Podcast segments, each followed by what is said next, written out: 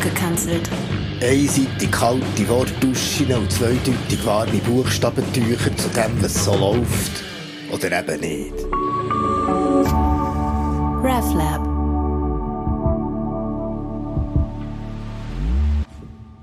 Ich sitze in einem sehr edlen Restaurant.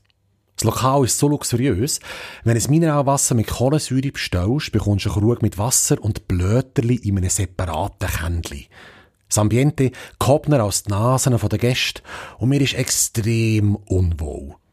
Es folgt ein Gruß aus der Küche nach dem anderen und weil ich nicht unhöflich sein nehme ich das eingeschweisste Sandwich vom Kiosk führen, drücke es am Kellner in die Hand und sage, ein Gruß zurück. Genau der Kellner empfiehlt mir wenig später einen sehr teuren französischen Wein. Ich lehne dankend ab, französisch Wein ist grusig, nicht mehr sonst heisst der Wein. Und wenn ich gefühlt die 17 Gänge später gefragt werde, wie ich möchte zahlen, schaue ich die Rechnung an, verschrecke und sage, in Raten. Ganz ehrlich, das ist nicht meine Welt. Die Welt vom Luxus und der Exklusivität. Ich es gern einfacher. Klar bin ich ein Feinschmöcker, also ich schmecke fein. Aber ich bin kein Gourmet. Ich brauche nicht Kulinarik, ich brauche, wenn schon, Kulinarik. Ich bin mir nicht schade für Burger und Kebab, bin mir nicht schade, auch mal mit den Fingern zu essen. Zum Beispiel Suppe.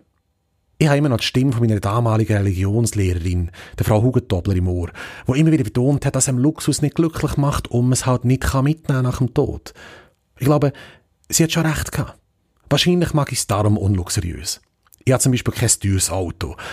Also, habe gar kein Auto. Kann ich mir nicht leisten. Mir ist eh aufgefallen, Autos machen überhaupt keinen Sinn. Es gibt zum Beispiel sehr teures Auto, das heisst Jeep. Wir regen sowieso die auf, die mit lauter Sportwagen blöffen durch die Gegend blochen, die nicht weiss, ob sie ihren kleinen Penis müssen kompensieren müssen. Ich meine, das ist doch so unnötig. Ich bin der beste Beweis, man kann auch ohne Sportwagen einen kleinen Penis... Also was ich sagen ist, versteht mich nicht falsch. Ich finde es schön, wenn man sich etwas gönnen will. Oder etwas zu feiern hat und sich darum rausputzt. Ja, so ein bisschen fancy Shit kann durchaus cool sein. Ich habe auch schon mal zu Zürich im Dolder übernachtet und das geil gefunden. Im Dolder ist es so edel, es hat in jedem Zimmer einen Wasserkocher. Also, falls ihr euch fragt, was ist luxuriös an einem Wasserkocher? Also, es ist wirklich ein Typ, der Wasser kocht. Aber der Punkt ist, ich brauche auch das nicht zum glücklich sein. Und ist recht nicht, um auf andere oben schauen. Ich gehöre nicht zu denen, die sich überlegen fühlen. Ich kann es nicht ausstehen, die, die ihren Reichtum zur Schau stellen mit grossen Klappen und nichts dahinter. Ich kann zum Beispiel Leute nicht leiden, die keine Ahnung haben von Wein, dann einfach den teuersten nehmen und so Sachen sagen wie, mm, also, also, mm, mm, oh, also, mm, das ist grusig. Klar, ich verstehe das schon, dass man seiner Umwelt zeigen will, dass man so etwas gebracht hat.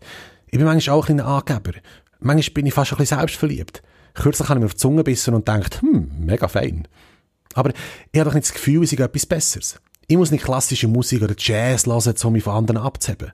Ich muss auch nicht Klassiker lesen, nur damit ich damit bluffen kann. Ich gebe es ehrlich zu, ich lese gerne mal Schund. Im Moment lese ich zum Beispiel gerade einen Erotikroman über unentschlossene Menschen. Er heisst 50, 50 Shades of Grey. Ich gehe nicht in die Kunstgalerien, nur um bei anderen gut dort zu stehen. Sondern wenn schon, weil es mich interessiert. Erst gerade übrigens habe ich eine gute Idee für eine Kunstinstallation. Äh, ich würde sie nennen kontrovers. Und es wäre nichts anderes als ein Hellraumprojektor in einem Darkroom. Soll jeder, der will, im Golfclub Jacuzzi fette Zigarren rauchen und Champis trinken.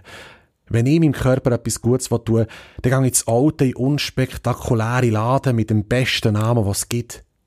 Schönheitssalon Wüst. Ja, vergiss deine 18 Sterne Beiz. Ich schaue auf zu 18.000 Sternen und trinke mit meinen Freunden am Lagerfeuer Dennerbier. Das kostbarste, das ich je besessen habe, war ein Sackmesser, das ich als Kind von meinem Onkel bekommen habe. Ich weiß noch genau, wenn er mir seine Hand gedrückt hat und gesagt hat, «Do». Er war äh, sehr wortkarg. Und das Sackmesser hat keine 10 Franken gekostet. Es war stumpf und hat in jedem Messertest schlecht abgeschnitten. Aber er hat es geliebt und behandelt wie der grösste Schatz der Welt. Ich habe es heute noch. Und wenn es mein nächstes Mal, warum auch immer, in ein viel zu teures Restaurant verschlägt und ich mich mal wieder unwohl fühle, dann nehme ich mein Sackmesser führen und wenn jemand schaut, ritze ich Grossbuchstaben in den Tisch. Reiche Menschen sind wie die Beine von Pferd. Sie haben einen Haufen. Doch weil ich eh nicht reiten kann, steige ich nicht aufs höhere Ross, sondern gang zu Fuß. Ich glaube, die Frau Hugentobler wäre sehr stolz auf mich.